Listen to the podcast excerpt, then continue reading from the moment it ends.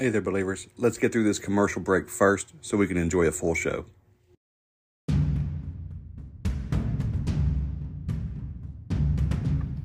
Do you want to be prepared for anything that could happen in day to day life or when disaster strikes? From the office to the outdoors, then please go to squatchsurvivalgear.com and check out the packs that they have to offer. They're made in America, and I mean every single piece of fabric, hardware, buckle, and frame. All the labor, too, is right here in America. So when you buy from Squatch Survival Gear, you're supporting multiple small businesses right here at home. I've become good friends with Chris. Um, he, he's a military vet. So all of these packs are made to mil spec. All right, so they're all military standard packs. They're good for everything. These things are virtually bomb proof. I promise you, I own two of them. I have the Rock Ape and the Mothman pack. They cannot be beaten. I've I've had gear all my life. I had gear in the military. I have gear when I go hunting. I have gear for camping. The Squatch Survival gear changes the game. All right, I, I take one to work every day. I take the Mothman pack with me to work. Just use it as a regular backpack, but it's so functional. It's it's just unbelievable quality. All right, so please go to squatchsurvivalgear.com. Now, to save 15% site wide, I encourage you to use promo code 23BUMP. That's 23 B U M P to save 15% site wide. Hosea 4 6 says, My people are destroyed from a lack of knowledge. So now that we have this knowledge, we have to remember to walk in 2 Timothy 1 7, which says, For God has not given us a spirit of fear, but of power and of love and of a sound mind.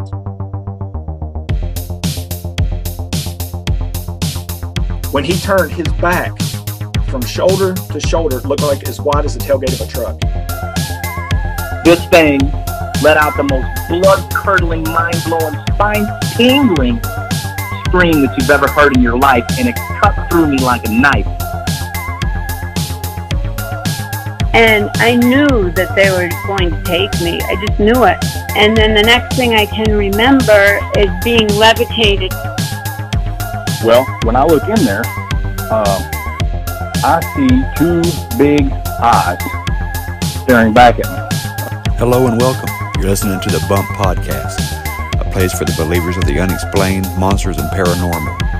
Join us, and we'll go face to face with what goes bump in the night.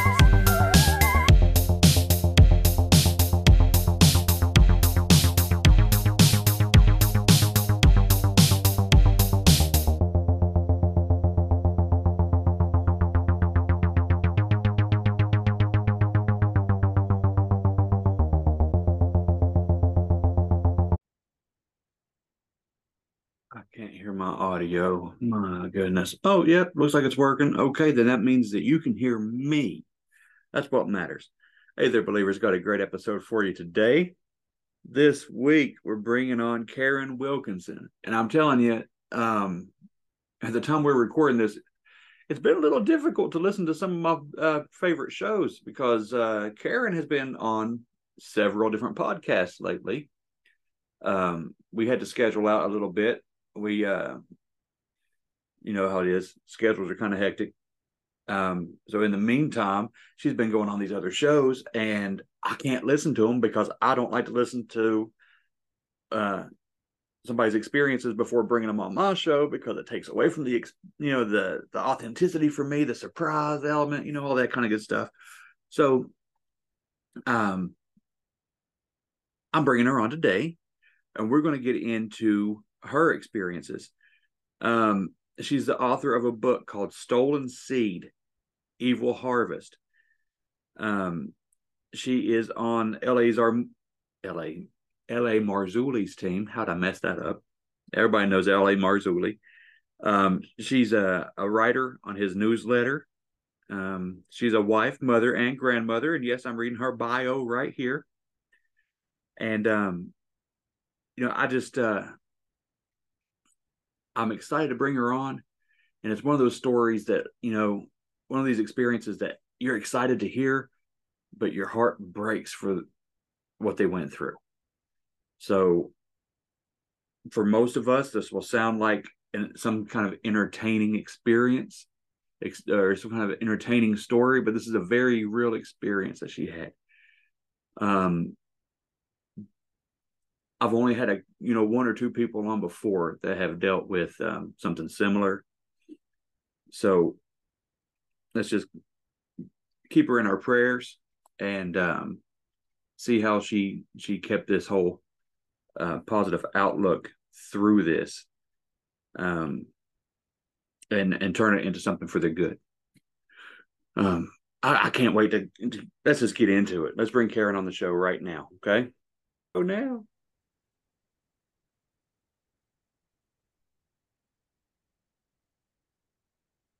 Did you get the got it?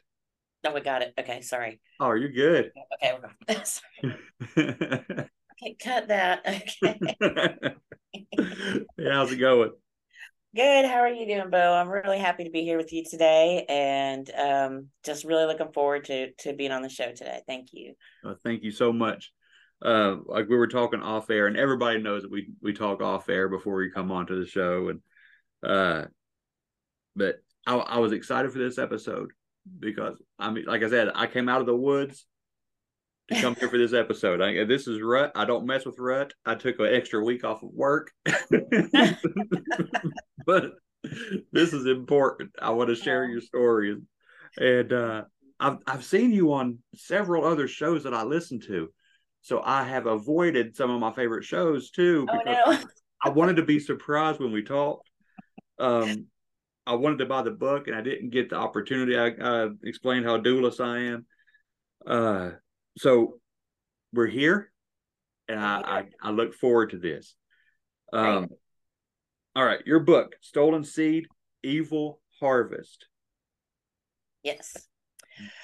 So this book I wrote is a book that is about my experiences as um, a former UFO abductee. Um, for my whole life I've been taken from as young as I can remember. And I was saved from this by the power of God, by Jesus. Um, and I wrote this book because I wanted to share those experiences, share how to stop it, and really to um, let people know it's okay to be able to talk about this because it's a really hard thing to talk about. Most people don't want to talk about this, especially if they've been taken. Um, most people will look at you like you're crazy um, but you're not. People are being taken all the time, every day, more people than you can imagine. Um, there have been some studies and uh, polls out there that suggest maybe uh, 50%, maybe one in two people have been taken or had an experience with some sort of an unknown entity. Um, and I think it's really important that we be able to talk about it, that um, there are places for people to talk about it, to have the conversation about it, and to know how to stop it if something like this is happening. Because these entities, these beings aren't in control. God is in control. Amen. And um, that is basically the message that I want to share with this book. Amen. Amen. Wow. So as, as far back as you can remember, so we're far talking like kindergarten, first grade kind of. Yeah, even earlier than that, because I remember when I was really, really young, um, before kindergarten age, um, being terrified of my father's side of the family because they were all tall, blonde, fair haired, fair eyed, uh, thin, and some of them, and they looked like these Nordic entities that I was already encountering at that young age. And these entities that I was encountering, they were not kind. They were not kind to me. They were just, they were ugly. They were they were very mean and um, they just had an air of evil about them. And so, uh, being that young, anyone who looked similar to them was frightening to me, was terrifying to me. Oh, um, you know, a young child can't make those distinctions. And uh, then, yeah, from as early as I can remember, um, I just remember trying to find a place to hide at night, being terrified because there was nothing I could do. I couldn't stop them. I didn't know what they were um, we didn't have vocabulary for it back then. You know, I'm this was in the 60s and 70s. excuse me, and there weren't the you know TV shows. We had three channels, you know, four, six, ten, and thirteen sometimes, you know, and uh, we didn't have the books and the movies and the internet and the things that we have today, and um, it was it was just a different time, and I didn't know what they were. If I wanted to tell someone what was happening, the vocabulary just wasn't there.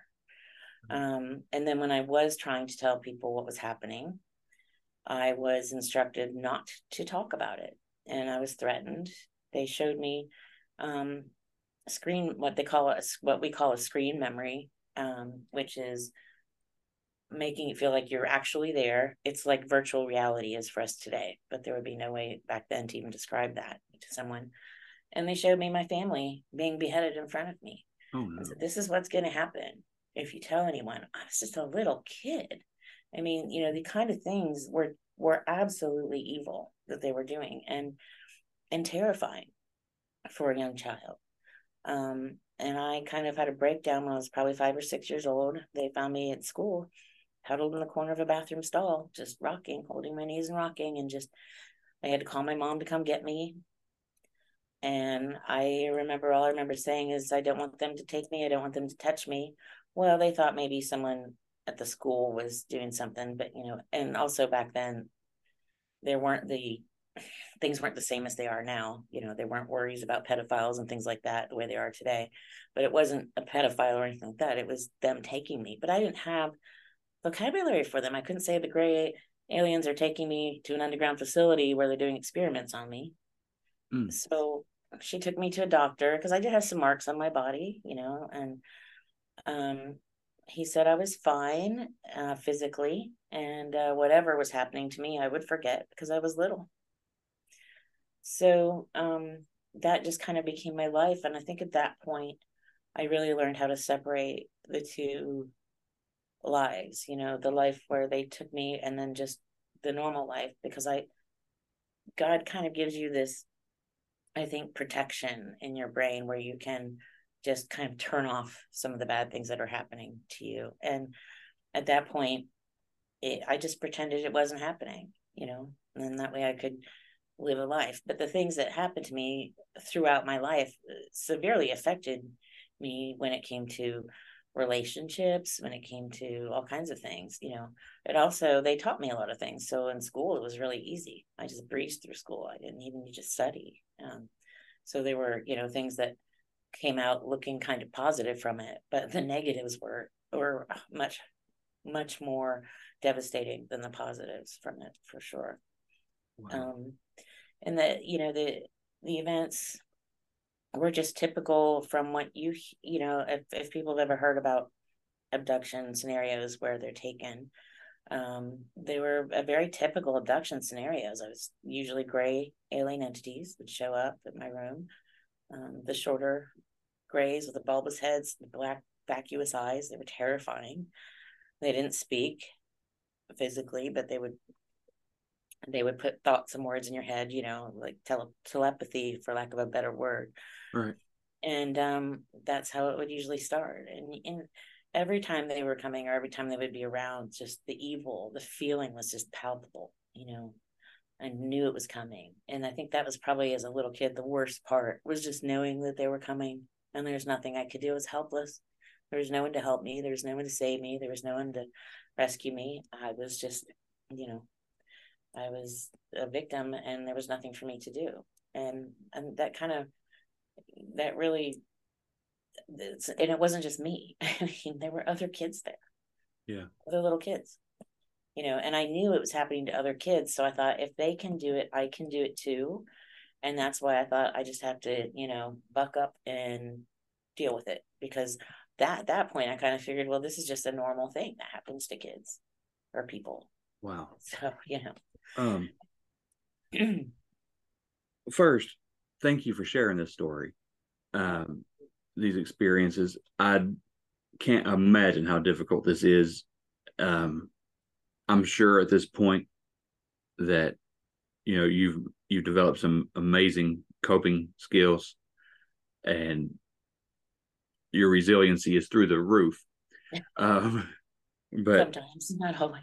if if I ask any questions that get too personal or are too hard or anything like that, I apologize in advance. I'm just so very curious, and I would I want to expose the darkness um, every opportunity we get.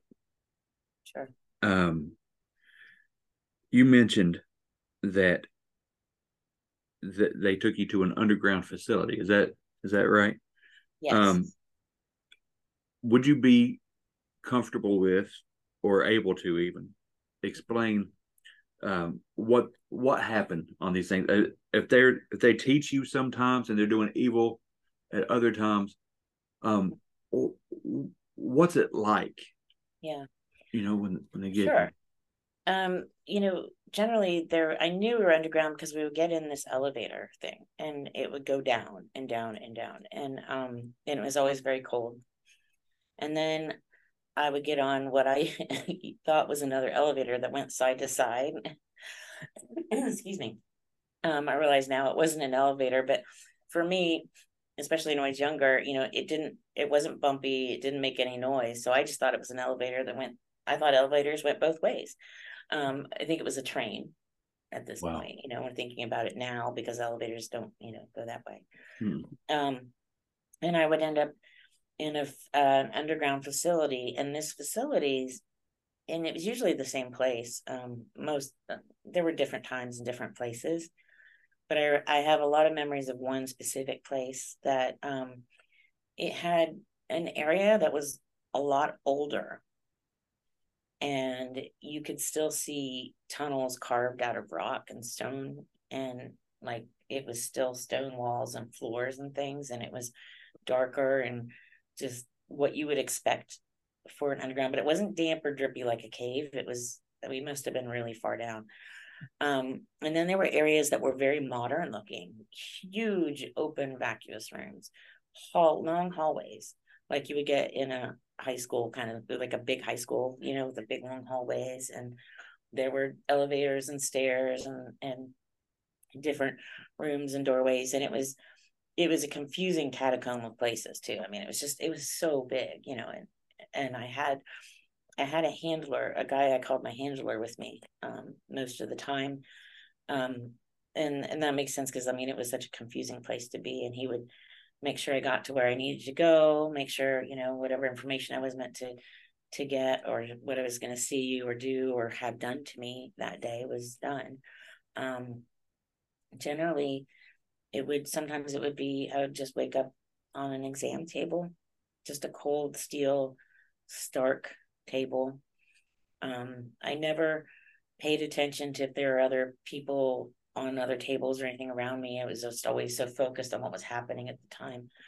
Um, and there would usually be a couple of these older, taller looking gray entities. They weren't like the grays that would show up in my room and that people are more familiar with. They were taller, they were more sturdy and robust, and they they looked older only because they had more like wrinkled skin. They had mouths that moved, Hmm. and they made fa- facial expressions, and they could their eyes moved. Their eyes weren't these just like plain black screen type eyes. They actually had eyes, but their eyes were full.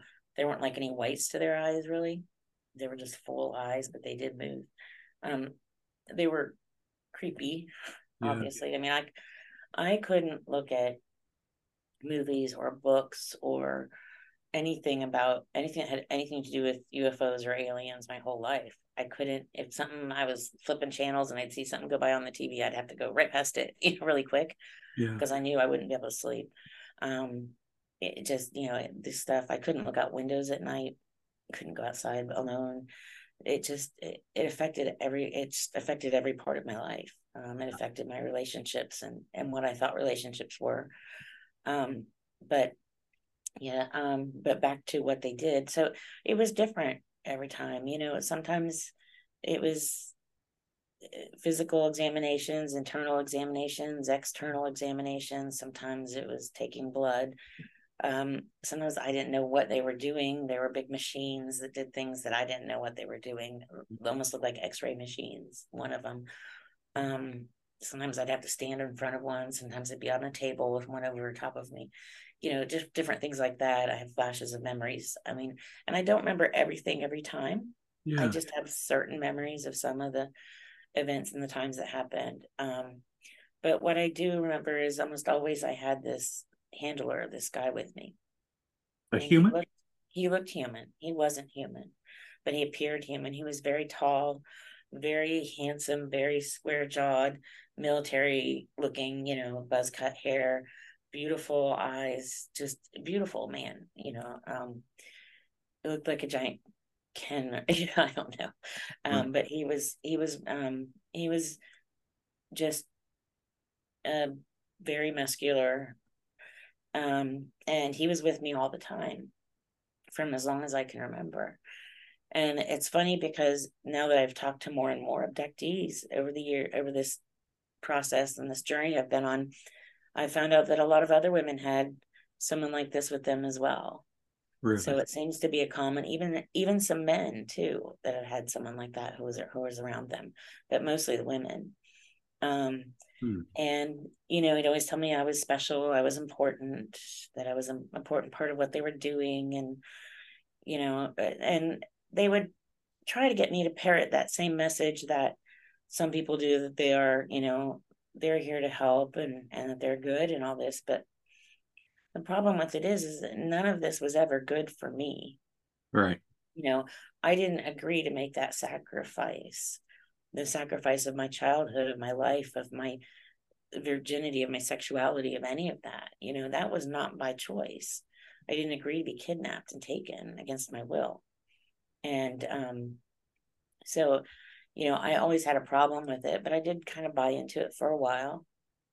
Um he was became a physical partner to me and I became very attached to this man um kind of a Stockholm syndrome if you will. But the things that they were doing to me were horrific. And I won't talk about those things on here because I just don't think it's appropriate for Mhm. but imagine the worst and that's probably what I'm talking about. Um but he did you know as I was becoming closer to him and and developing sort of feelings for him I felt like he w- had some sort of um feeling towards me. And and he didn't have a name. I get asked this a lot we had a knowing like i knew him and he knew me like there were it was like an imprint Hmm. kind of thing. You know like animals kind of do. So i didn't have a physical name but i had a mental name for him you know what i mean? It was like it's like the same as a color or you know something like that or it, it, it was just uh, it was always there. It was always that's who he is and i just had this knowing Mhm. um and uh it's kind of like a mom knows her children you know. Right. um but yeah and then he showed me his true self and i mean i know this sounds outlandish and out there um but he was a reptilian. He had beautiful skin that was almost opalescent. It looked like you know gemstones almost. It was beautiful. Yeah. i mean he was breathtaking to see. Um he when when i saw when he changed i don't know if he was sh- shape shifting or if it was some sort of a um image projected that made him look like a man because i don't know how that worked but it would kind of fuzz in and out and that's when i realized he didn't look the way i kn- thought he did and i asked him to show me what he really looked like because i was seeing during certain times it was kind of like electricity would crackling and i would see something that was different on part of his face. And i'd be like what is that? Do you is this not who you are? You know show me what you look like. I really want to see and and um and he was beautiful but he was you know just a typical kind of reptilian looking um flat ears and the flat kind of triangle nose. And, Yeah. um i didn't find him scary at all because i just i guess i was just so familiar with him. Um i did see him about a month ago um came to me to try to get me to stop doing this and to come back and basically offered me the world. Oh, anything wow. i wanted. Knew what all my problems were what my issues were things i wanted needed. And i said no. And he got very very angry. But the funny thing about it was he looked very sickly. He looked very ill he was his color was like this matte flat brownish green. It wasn't the color that he was before. He like he just didn't seem strong like he did before. It i could tell he almost seemed like he was dying. I don't i don't know. Obviously he didn't tell me and I just rebuked him and you know and ended that. Um because they they can't and and I knew he couldn't hurt me. I mean he was this close to my face do you know what I mean? And I knew he couldn't hurt me. Um and this was more of an astral thing. This I I physically felt like I was there but I know I wasn't physically there because when I'm physically was in these places you know I was smelling the smells. I could touch it. I could feel it but this was different. So whatever happened was very different, something very different for me. Um, but I think something in the spiritual realm is happening. I mean, I really do feel like the veil is getting thinner. I feel like things are happening in our world, but mm. that was really uh, alarming to me that something is going on. Um, wow. And that's not part of my book. It's not in there. It's just I thought I would mention that because yeah, for believers, you know, I think it's important to keep your eyes open and keep yourself prayed up and keep yourself protected and and know that these things can't hurt you if they do come at you. My goodness. My goodness. Um that was a lot. Sorry. No, that was I'm I'm again, I, I'm just thankful that you're able to share this stuff because I would probably still be in a corner well, rocking somewhere. Yeah. Um, the glory this, goes to God. I don't think I would be able to share this if it wasn't for God. And God orchestrated this very carefully so that I could share it. And I can tell that part of the story too if you want, but I'll let you go ahead if you had a question. Yeah, yeah. I I um I do. I, so obviously these are like man-made facilities that they're yes. taking to. And there were humans there with them working alongside of these entities that I saw. I imagine so. That's what I that's what I figured. Yeah. Um so they're taking you into like through some kind of underground tunnels or cave systems to these underground military bases, complexes. Mm-hmm. Um, and then this handler. Uh,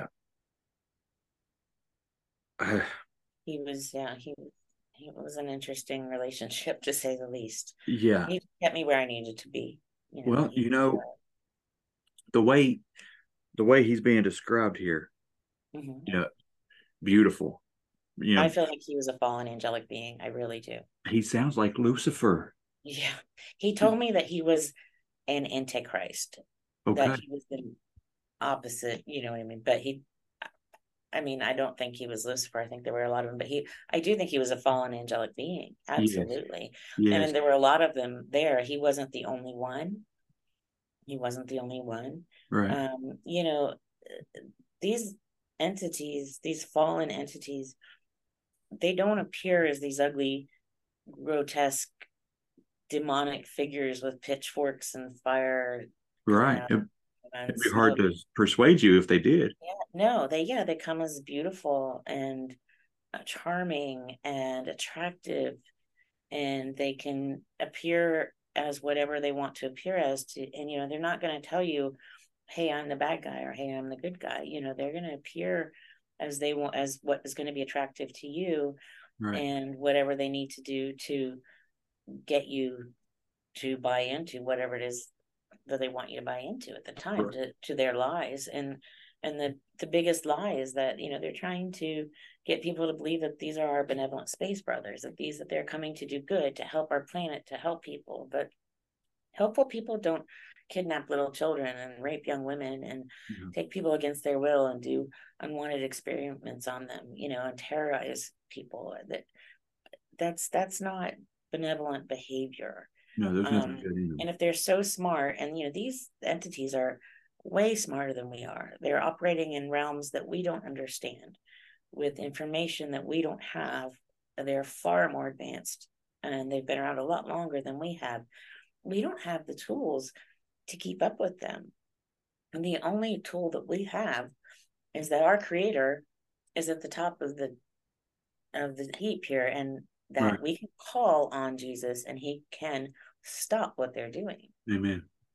And you know, because otherwise we would be defenseless against them. Right. We don't we don't have the tools to to manipulate them the way they do us. Yeah, as you described him, you know, it's not like he was appearing as an angel of light, you know, and then he reveals this. Uh, and the way you described his skin was almost gem-like, this It's opalescence. It's Yeah. like something out of uh, the description of the anointed cherub, you know, that uh, he was beautiful. Yeah, he was beautiful, and I th- and a lot of them were down there. You know, it's just And but it's just the way they appear. and then he comes to you a month ago, and he looks peaked and muted and playing on your sympathies, right? Trying to trying to drum up those feelings and Yeah. maybe I should help him out. Right.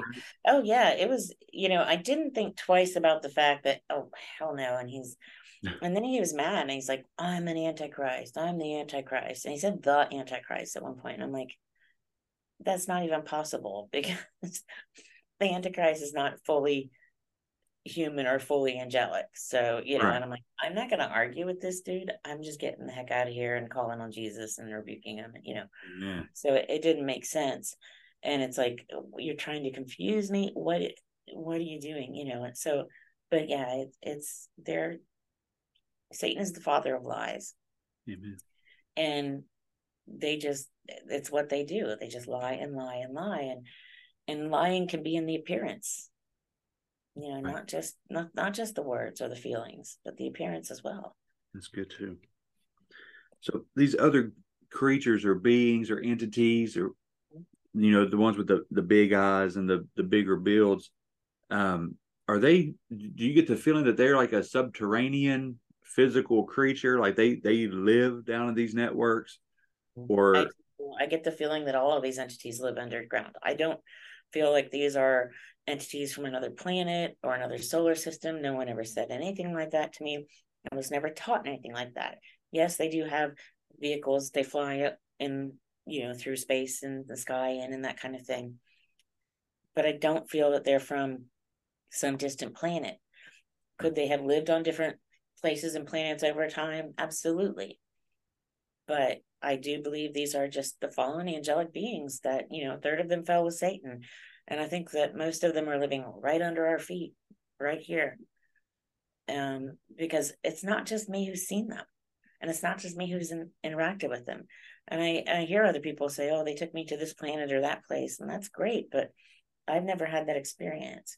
right Um, and, and so I'm not discounting what other people say. Please don't get me wrong. I, right I respect and appreciate everyone else's accounts, and I'm not here to disparage anyone, but I will tell you from my experience, that's where they lived. And, you know, I don't believe that they are capable of being out here in our sunlight, in our atmosphere, without some sort of protection. Yeah. Because I never had one just show up in the sunlight in the daytime. And the only ones that I saw around me here around like when I was at wherever I was being taken were the smaller grays. And those I believe to be um like an avatar, like a meat suit, basically a biologically created shell that can house another being, such as a demon. And um as we know, demons are the disembodied spirits of the deceased Nephilim right and um, the Nephilim are the progeny of the fallen angelic beings and humans. So Right. we're still dealing with fallen angelic beings interfering with the lives of humans. And now we've got the demons, the Nephilim spirits, inhabiting these gray suits. These gray suits, I've seen them empty underground or on a ship. Other people have seen them stacked in corners or hanging up or on drawers. oh that's Um, interesting I saw them stacked, just stacked up. They, um, they're not, they're not a specific um, species. They're just, they're just a created suit to hold something. Their mouths don't open. Their eyes are fixed. They, um, they're so thin and spindly. They're like you could break them in two. You know, they seem very just eh, very um, delicate almost. Mhm. And um, I believe they use these a because they can be in this environment. Because you could put a demon in there, you could put and demons are always looking for something to inhabit. Yes. You could put AI in there, you know, have it run like a robot. You could probably even put another entity in there and have it wear it like a spacesuit. Oh, wow. Um, and the thing about that is too, if these are what's in these ships or that people are encountering, if a ship crashes and they find these gray entities and there's a demonic entity in there, it can vacate that body, and all they're going to be left with is an empty skin suit. Yeah, just a vessel. We can create artificial skin in labs. And what do they take from people, from animals? Blood, skin, tissue. Organ. What are they doing with that tissue?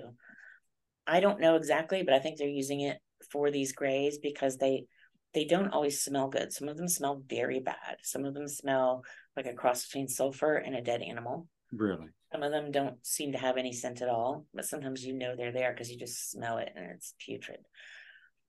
The um, entity that my um, handler would take me to this place, and it would appear to me, this is like we were at a beach. Um, and he'd say, We're going to the beach. And to me, it would they would give me a screen memory. It looked like I was sitting on a beach. And but they were it wasn't nice like sand and there were too many big things poking out of the sand.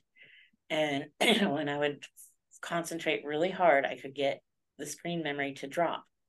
And it wasn't sand, it was there were bones and it was blood. It wasn't water. It was a beach that was blood and he was in there. And I don't know what they use that for. But, you know, so they're they're using whatever bone and um sorry whatever flesh and blood they create i think to help create these gray suits um and it's you know you talk about non-benevolent look what they're doing to the poor cows that are getting mutilated Right. i mean L.A. Marzulli has a great movie out on cattle mutilations i'm featured in that movie as well um because it ties back into some of my experiences and um it's really interesting if you haven't seen it i highly recommend it What's the name of it? it's uh, called cattle mutilations. I think it's just the name of it.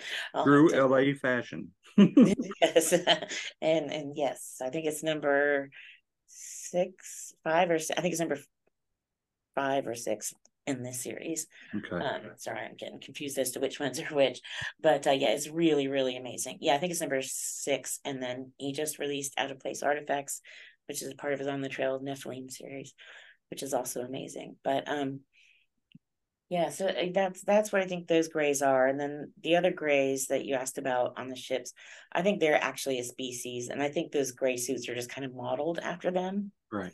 You know, I mean, if you're going to create a robot like we do, you model it after a human, and you pick a specific type, I guess. Right. Use what works. Right. right because i saw them i saw the nordic types since i was little i don't i don't um didn't see as many of the nordic types as i got older only when i was little and i don't know if that was also a screen so it made them look maybe those were also reptilians made to look more like people i was familiar with but that definitely backfired Right. um because they were just they were mean they were evil. And then um only ever seen what people might call an insectoline type um from a distance. They never i saw those. They would i called them the corner sitters when i was little because they would always be back watching everyone from a corner somewhere. They were huge with very long arms and legs that were just folded up you know and and they were always kind of watching i don't know if they were hierarchy wise if they were in charge it seemed like they might have been yeah. That's what it sounds like. It's kind of hard to tell who was in charge of what, and they certainly weren't sharing all of that information with me because I was there for other purposes. Um, Uh, well, I'm sorry, I'm no, no, no. I, overloading information here. no, I'm I I love learning this because uh, and, uh, the wows keep coming because of the reality of this stuff. You know what I mean? It's like But it's real, yeah. people hear this, and some it'll hit home, some it'll be just like a, you know, it's like a good episode. You know what I mean? It's not a good episode. This is a horrible experience, lifelong experience that you went through, and the reality of these things that are happening and the reality of this information that you're sharing that this is going on Oh yeah. That that I don't it, it it dumbfounds me. Like I, I'm having a hard time with words, and I thank God I have a list of questions prepared because I would just be here going, uh, uh what what do you do with that? Uh, yeah. And what do you? Yeah, what do you do with it? I th- I don't I don't want to scare people. My book isn't supposed isn't meant to scare anyone. no, Um, it is full of. There's a lot of uh, scripture in this book. Amen. There's a lot of hope in this book, and there are also positive, amazing experiences that God has blessed me with in this book. Thank God. And I wouldn't be able to talk about this if it wasn't for God and God's Right. glory and God's grace. There's no way. And I wasn't able to talk about it until just a few years ago because I had a near death experience or what I call a near life experience. And Mhm. that's how God catapulted me into the position that I am in now that I can talk about it. Ain't that wonderful? How he turns everything around for the good. You know, Everything for good. It's amazing. everything.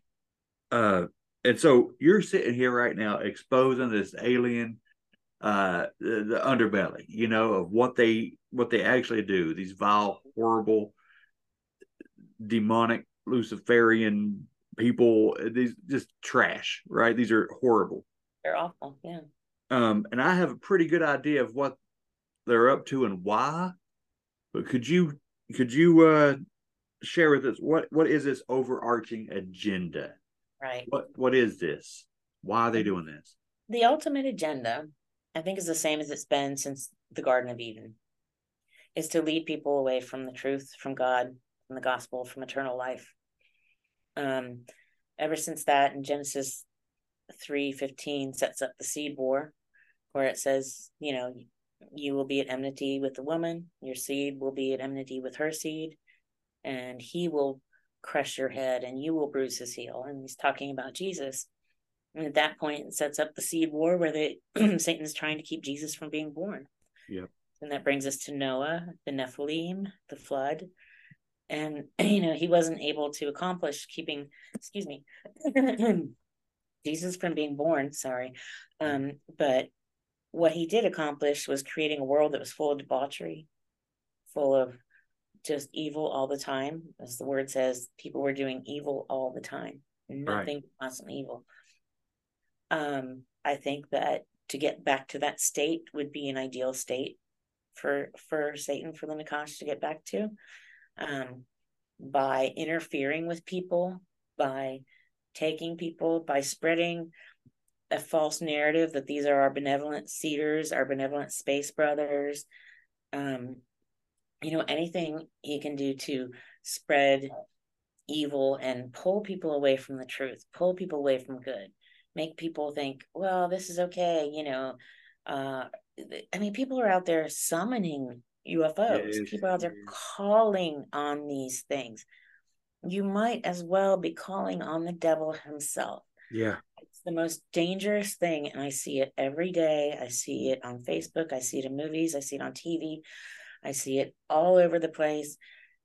I cannot stress enough please, if you're listening to me, please do not ever do that. You might as well go give your little kid a Ouija board and let a demon into his room. I mean, it's Right. it's terrible. It's you know, it's so dangerous. We are not equipped to interact with these beings. The only one who can has any authority over them for us is Jesus and if you don't have a relationship with Jesus, you're going to be in a bad situation if you get involved with these entities. It mm. might seem fine for a while, but you know, they they're masters of deception. Right. And I'm I'll go back to what I've said all along. You cannot tell me that kidnapping a little child and terrorizing them is benevolent behavior. Right. And I've listened to other people say, "Well, they're wonderful. They're beings of light. They're great." But I'm like, "But you were kidnapped. Right. Right. You you had implants put in you. You had babies taken from you. How is that benevolent behavior? I just I can't excuse that behavior. No. And you and if if it happened to one of my kids and I was aware of it, I wouldn't be able to excuse it. And it has happened to one of my children and I wasn't able to excuse it and I did stop it. And I won't let that happen to my children or my grandchildren or my friends or my family or my loved ones or anyone listening to me. If you're listening to me, I pray that nothing like this ever comes in your orbit or in your in your space because these things are not benevolent. They're not good. No. These are this this is a continuation of the of an age old battle. You know, and it was like a couple years ago I figured out it feels like it was just unlocked. And I, I know it's because I I I read books like yours. I read Heiser and you know you, you start understanding the what's really going on. But you know, in the Old Testament, you know, you from from Genesis six on, you know, you have these giants, and then you see that God is sending people into the land to eradicate these these other tribes. And as a kid or as a young adult, I was like, man, Yeah. you know, That's God's into genocide a little bit. Yeah. But no, he, he's sending Joshua and Caleb and, and and they're going out there and they're eradicating the earth of these. And not just the people, the men, the women, the children, and the animals, And because the they were doing genetic experiments on the animals too, and that was also an abomination. yes, And what are we doing today in labs today? yes, yes The same thing is happening now. yes, it And the. Bible warns us when it's like the days of Noah, so shall the coming of the Son of Man be. Yeah, well, we were getting right back in there. and you know, so all, all all these giants get killed off in the flood, or they're getting eradicated, and like you said, these disembodied spirits are what's left over.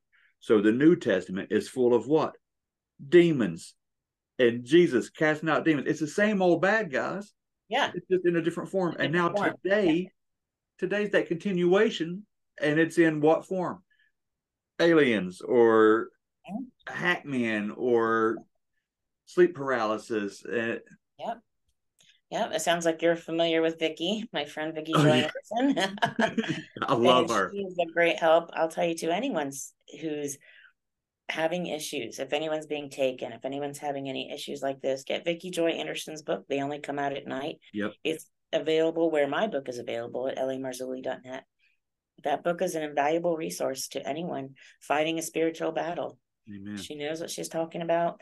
She's got amazing prayers in there, and it helped me greatly. Amen. Yeah, she she's- she is great. I've had her on twice. We were going to do a third episode, but she is like you know super booked. So we're going to do it after the first of the year. I think we're Yeah. going to we're going to pick back up. Good. Um, Good. gives gives more time for her to come up with something else to just melt my mind with. Yeah, she's she's always got amazing stuff to talk about. So Um, Uh-huh. so this is a continuation of the seed war or the blood bloodline wars. Uh-huh. Right. Um, not crazy. I mean, this is not ancient stuff. This is modern day stuff. Yeah. Yeah. And people are like, "Oh, that's crazy. How can you believe in those things?" Yeah, but these are the same people who go watch a scary movie and be terrified. Right. Why are you so scared? Because you know it's true. it's evil. Because you know evil is out there. Right. We've all seen evil. I mean, what is it from the movie? Um, I can't remember the movie. The best trick the best trick the devil ever pulled off was convincing people he's not real. Exactly. He's real. He's Exactly. real. And I, I'm not going to ask you to share anything about what happened with your daughter, but I I Oh, am. my daughter is actually another one of my kids, but that's all right. Oh, I'm sorry. Um, No, it's okay. uh, th- there is a f- familial tie, right? Is there Yes. family? Yes. And can can you go into what's going on with that? Is that part of the bloodline thing? Is that It is. It's a couple of different things. One thing is there's there's our um, generational curses that come into play here, where permission has been given um, for family members and generations of that family members to to some entity to interfere with that family. So you have to look at generational curses and break those. There are permissions that have been given. You know, one of the problems is that our government has given them permission. If you go back to the Greada Treaty, um, that is basically giving permission for them to take people and animals and experiment on them. So there's a permission there. I had a lot of Masons in my family. I was inducted into Rainbow Girls, which is the youngest branch of that. Parents were in DeMolay and Eastern Star. My grandfather was a very high level Mason. So there are permissions given all along there because that is basically a demonic cult. And for lack of a better word. And don't come after me for saying that, anyone. And that is just my opinion. Um, but I was there, I was in it, and I I was disgusted by it. Um, so there are different things, and then there's there comes the genetic component, or I have a very compatible blood type. I'm O negative, so I could give blood to anyone. I can't get blood from anyone, but someone with my blood type, but I can give blood to anyone. So the genetic component comes into play because they're looking for genetics that they can utilize to create modern day Nephilim. And that's what they were using me for, like a breeder, basically. They were I was getting pregnant and then the fetus was disappearing before the end of the first trimester. Wow. And yeah, I write a lot about that in the book and about then interactions with those children later on. Um, but so the genetic component is pretty important. And they always told me that I was important. You're important. Who you are is important. You know, you're helping us. You're helping us. Your blood is helping us. You are helping us. It was always about the blood, always about the blood. And um, and so that's why and you know, they seem to live a lot longer than we do, especially fallen angelic beings. Um, and people are like, well, they don't have sex. I'm like, there's nothing in the Bible that says that they don't procreate or have sex. All exactly. it says is they're not given in marriage. That's all. Exactly. exactly. And I can tell you for a fact that they do have sexual relations with people and each other. Yeah. Um. Anyway, um, but yeah, and that there were children created from that unholy union, and um, and that I, you know, I was unfortunately a part of that program. Me and a lot of other women. This is not an unusual story. Hmm. Um, I'm just telling it. I'm just standing up and telling it. Right. Um, and hoping that this will help other women either get out of it if they're still stuck in it, or be able to come forward and talk about it too, or know that it's okay to talk about it and get help. And I think that's really the most important thing is getting help for this. You know that you can you can get help. You can get therapy. PTSD therapy is how I got got help with it. Makes sense. PTSD. Yeah. Yeah. Yeah. When I had a near death experience, I again I call it a near life experience. It was closer to life than death. I was in a hospital and I had a anesthesiologist give me a paralytic instead of a um, sedative and walk away. She leaned over me with a pocket full of syringes, took one out, popped it into my IV port, and walked away. And I was in the operating room, but I wasn't hooked up to anything yet. We weren't ready to start the surgery yet. I had a lot of surgery, so it wasn't unusual for me to be in there early. And yeah. she just walked away. Didn't ask me how I was, nothing. I just laid there and died on the table. Who was that? I don't know. I never saw her again. It's like a hit job. I've had a lot of people ask me that. I'm like, I don't have any way of knowing that, but boy, it sure sounds that way, doesn't it? Oh my goodness. Um, I there was no one to call to help. I I felt like I was drowning, but you know, it's like my body was made of cement. I couldn't I couldn't breathe, I couldn't move, I couldn't signal to anyone. I realized I was dying, so I'm like, God help me. And I heard his voice say, It's okay, you can let go now. And just in the blink of an eye, I was out of my body. I was still me. I still had my personality. I could see and hear everything around me. I felt the most amazing love and peace that you can imagine. I there we don't even have words to describe it, but the love and the peace that I felt, I never wanted to leave it. I just wanted to stay in it. It was so beautiful. And um I knew I had to stay close to my body. I just knew like that was what I was being the message I was being told.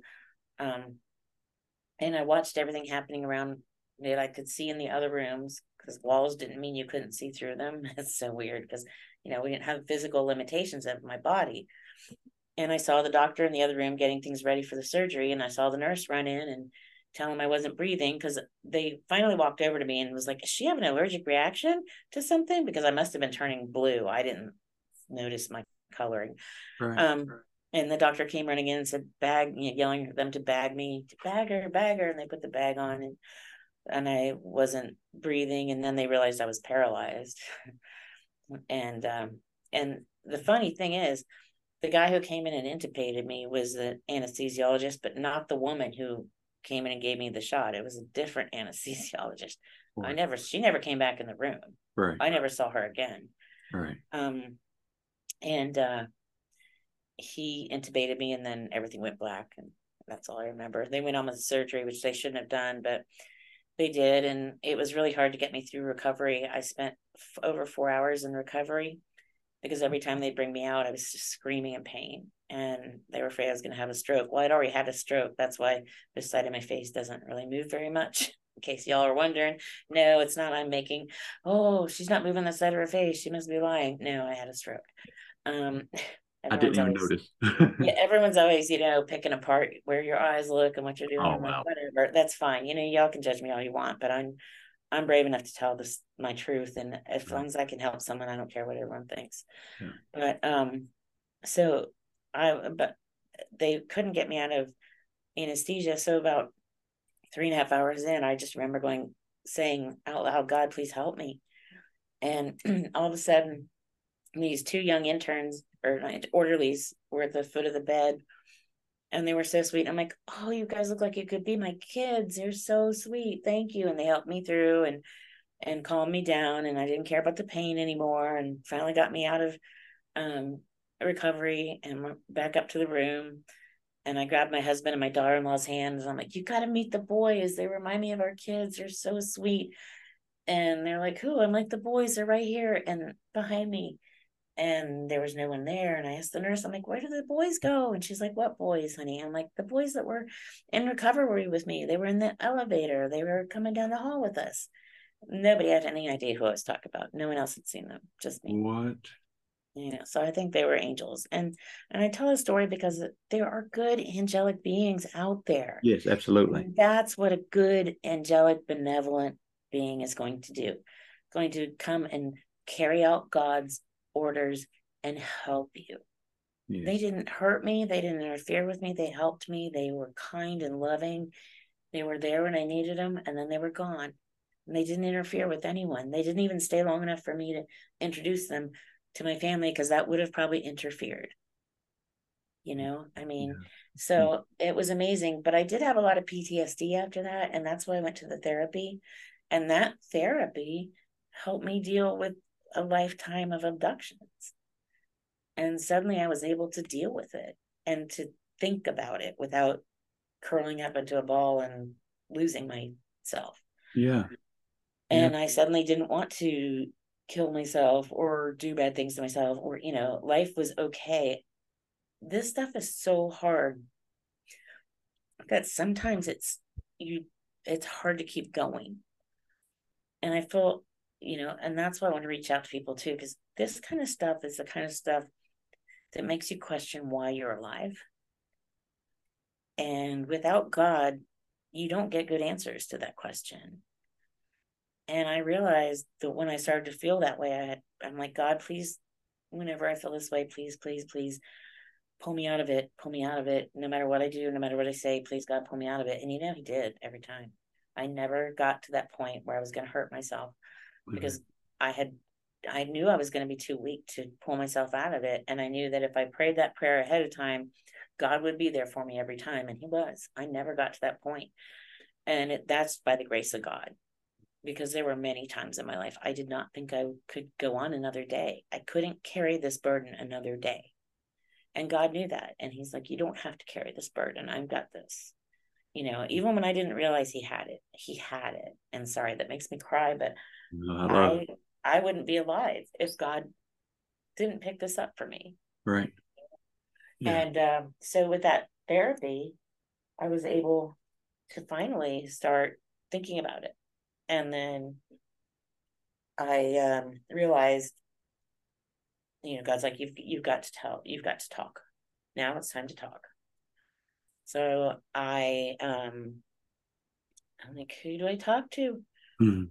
and God led me to LA. And I don't know how, I mean, it was such a weird way that it all worked, but God made it all work. And there we are. And I did not know I was going to tell him my whole story. And he, we sat down and he turned on the camera and I talked to him for about an hour and a half. I didn't know what he was going to do with it. He didn't know what he was going to do with it. Right. I didn't expect to tell him everything, but I did. I told him most of my story and my life. And, um, and then that ended up being in that fourth movie. And I was terrified when that came out. I never thought I was going to share it with anyone, let alone LA or then on his movie.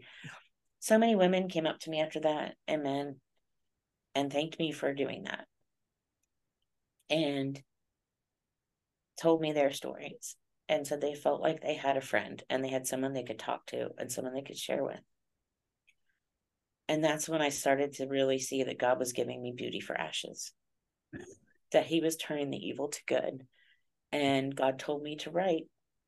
And I said, God, I don't know what to write. Why are you telling me to write? And I, and God said, write the truth. The truth is easy. And I wrote the truth and it turned into this book and I never expected to do that. I really didn't. I sent it to LA and he was excited and published it and and that's why we're here today. And that's all God. And you know, I'm just the vessel moving forward. Yeah. But um I wouldn't be here without God and and the blessings of the people that he's put in my life, people like you, people like LA, you know, people like Vicki and our friend Justin, just so many amazing people that God's brought into my life through this. I I would I don't know, I can't even thank enough people. I can't thank God enough for for turning this around the way He has. Amen. He's Amen. good. He's good. God is good. Uh, so this is this has become like your ministry, you know, and for for for this many people to have experienced something like this that they keep to themselves, uh, that statistic is mind blowing. It is, and that's an old statistic. I think that was done in the seventies, if I'm not wrong. Like when when I did my pre intro, um, I feel like I should re redo it because I said that you're the only probably the second person I believe I've had on that has had an abduction experience. And then, uh, nope, probably not. you know, there, there's probably been several people that just didn't have anyone to talk to to to share this with, and is, here you are. I'm so yeah. grateful for you. Oh, I'm so grateful for you, Bo. Yeah. I, I can't tell you. I mean, it's easy to talk to people like you and to talk to people that that are you know I I that we instantly became friends and that and that helps a lot because it, it mm. hard to tell this story, yeah. and but it's important, and I'm gonna keep doing it because that's this is the direction God has put me in, and it's important. It's important to let people know that you don't this doesn't have to happen and it's okay to talk about it that these aren't crazy people. This stuff right. is real. I mean the demonic realm we wrestle not against flesh and blood but against principalities and powers. You know this it's real and mm-hmm. there's just no two ways about it. And i i think probably if you were to survey the world i think probably everyone in this world has had some sort of a encounter with something in their lives. Yeah. Good or bad but some sort of a spiritual encounter in their lives. It's real it's real. And you don't have to we don't we don't have to be on the losing end of it and we don't have to put up with the torture from it because god is in control. Amen. god is in charge and there's there's a higher power out there that is on our side and we live in a dispensation of grace and we get to you know and they're not happy with that either. You know these angelic beings they're fallen and they know that that we get redemption right. through the blood of jesus. That's that's for us. Amen. And we live in grace. That's for us. They don't have that. Uh, you know, they're going to be judged. And that's going to be a harsh judge. We're all going to be judged, but I think theirs is going to be a lot more harsh than ours. Yeah. Yeah. So. Yeah. They don't have the uh the joy at the end. No. Wow. No, wow. And uh, you know, to to help get people onto the winning team, you know, to to give people. I I don't I don't know if you've ever listened to my show before or not, but at the yeah, oh no, the, I love your show. I absolutely have. Yeah. Oh, thank you. At the end of every episode, I do like a little call to Christ. You know, like after the outro is over with, I have some amazing music. Uh, yeah, I love that. I grew up on bluegrass and all that, so I love music on your show. Best part. you know, I get I get more people talking about that that song than I do about my episodes half the time. Every week they're like, "Who is that?" No, oh, it's, not, it's, not me. I can't carry a tune in a bucket. Oh, uh, you have other gifts clearly. So God's called you to do this. Thank God's the Lord. called this to be your ministry. So yeah, thank you. And I will be obedient. All right, Karin, tell them where they can find your book. Tell them how they can get in contact with you if they need some help. Um, just hit me with with all the all the everything. Sure. my website is my name, Karin K A R I N, Wilkinson, W I L K I N S O N, author.com. And I will give you all this for the show notes if that helps. The book is available exclusively right now at lamarzulli.net. So that's L A M A R Z U L L I dot net forward, forward slash store if you want a shortcut into the store. Um, you can find me on Facebook under my name, Karin Wilkinson, all eyes in there. Um, you can find me on Instagram under Karin Wilkinson Author. Um, and um, if you go onto my website, there is a contact page there. You can send me a message and I will get back to you. It may not be a quick response because I get a lot of messages and I do take the time to get back to everyone who who gets in touch with me who wants a response. So if you have reached out to me you haven't heard from me it doesn't mean i haven't gotten your message i will get back to you. It just takes a while. Um, and uh, so you can reach out to me that way if you have something you want to share or you just want to get you know get your story off your chest. Sometimes it just feels good to get it out there mm. and know that you've shared and and that's great um, you know, you can share those stories to L.A. Marzulli as well. If you go to his website, he's got links where you can share those stories. Um, and um, Vicki Joy Anderson, I highly recommend her book. They only come out at night. Um, it is extremely helpful as far as um, prayers and that type of thing. And that's also available at lamarzulli.net. Um, and any of the books on that website and the movies. Um, on in his movie, I'm featured in the fourth movie in the UFO series on the abduction phenomenon and in the uh, sixth one i believe it is on cattle mutilations. So if you want to see more of about me you can find me there as well. And i think that's i think that's enough. But i'll give you stuff for the show notes. It's, it's hard to spell my name. It's all eyes it's spelled differently. But like i said you can if you can find well if you find the bump podcast on there you'll find me there you go. in there too. So you'll find us that way in Facebook. So if that helps, and I have all of the and links are on my Facebook page as well. Awesome, awesome. Thank you so much. Oh, thank you. Uh, is there anything else that we needed to cover bef- before we hop off here? I, I, think we did a pretty uh pretty job for, and and I I'm gonna pull a Justin here. I'm gonna get that book. Okay. I meant, I meant to have already read it. I'm, no worries yeah, Justin read it after our interview, and now we're going to do another interview maybe this weekend because he's now he's got a lot more questions. So just let me know when you get it, and we'll schedule another time because that's happened not just with him, but that's happened with some other people as well. Yes. Um, and I'm happy to come back in anytime. So awesome. Well, thank you so much. Maybe anytime. maybe it's good to get together with friends. Yeah, yeah. Maybe we could do a uh after the first of the year when when Vicki has time for me again. Uh, maybe we could get you and Vicki and Justin, and we can all just get together and just do a yeah. big mashup. Let's do it. Let's get LA in there too. Yes. He's you know, mad at me. What did you just get me into?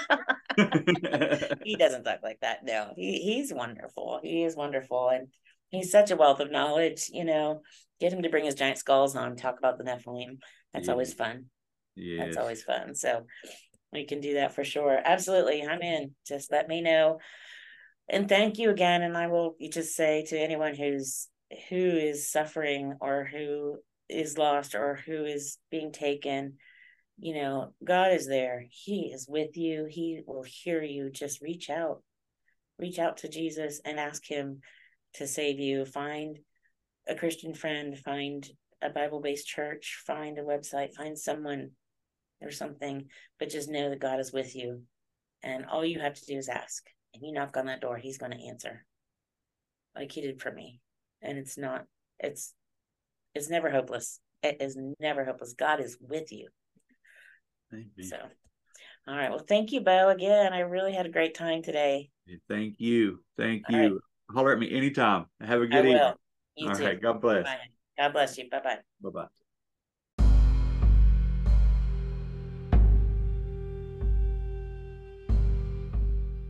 That's it for this week. Thank you so much for listening. If you have an experience or an encounter that you'd like to share, holler at me. You can reach me at thebumppodcast at gmail.com or by the bump phone at 304 812 0553. Leave a text or a voicemail, either way, and I'll get back to you. Also, please be sure to leave a five star rating and review on whatever platform you're listening to. Stick around after this for a special invitation.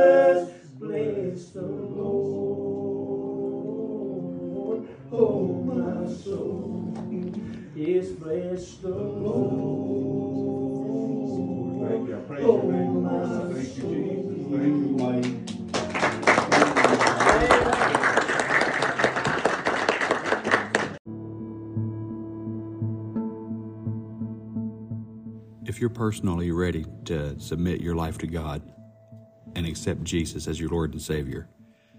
The book of Romans, chapter 10, verse 9, says it really simply that if you confess with your mouth Jesus as Lord and believe in your heart that God raised him from the dead, you will be saved. It's that simple.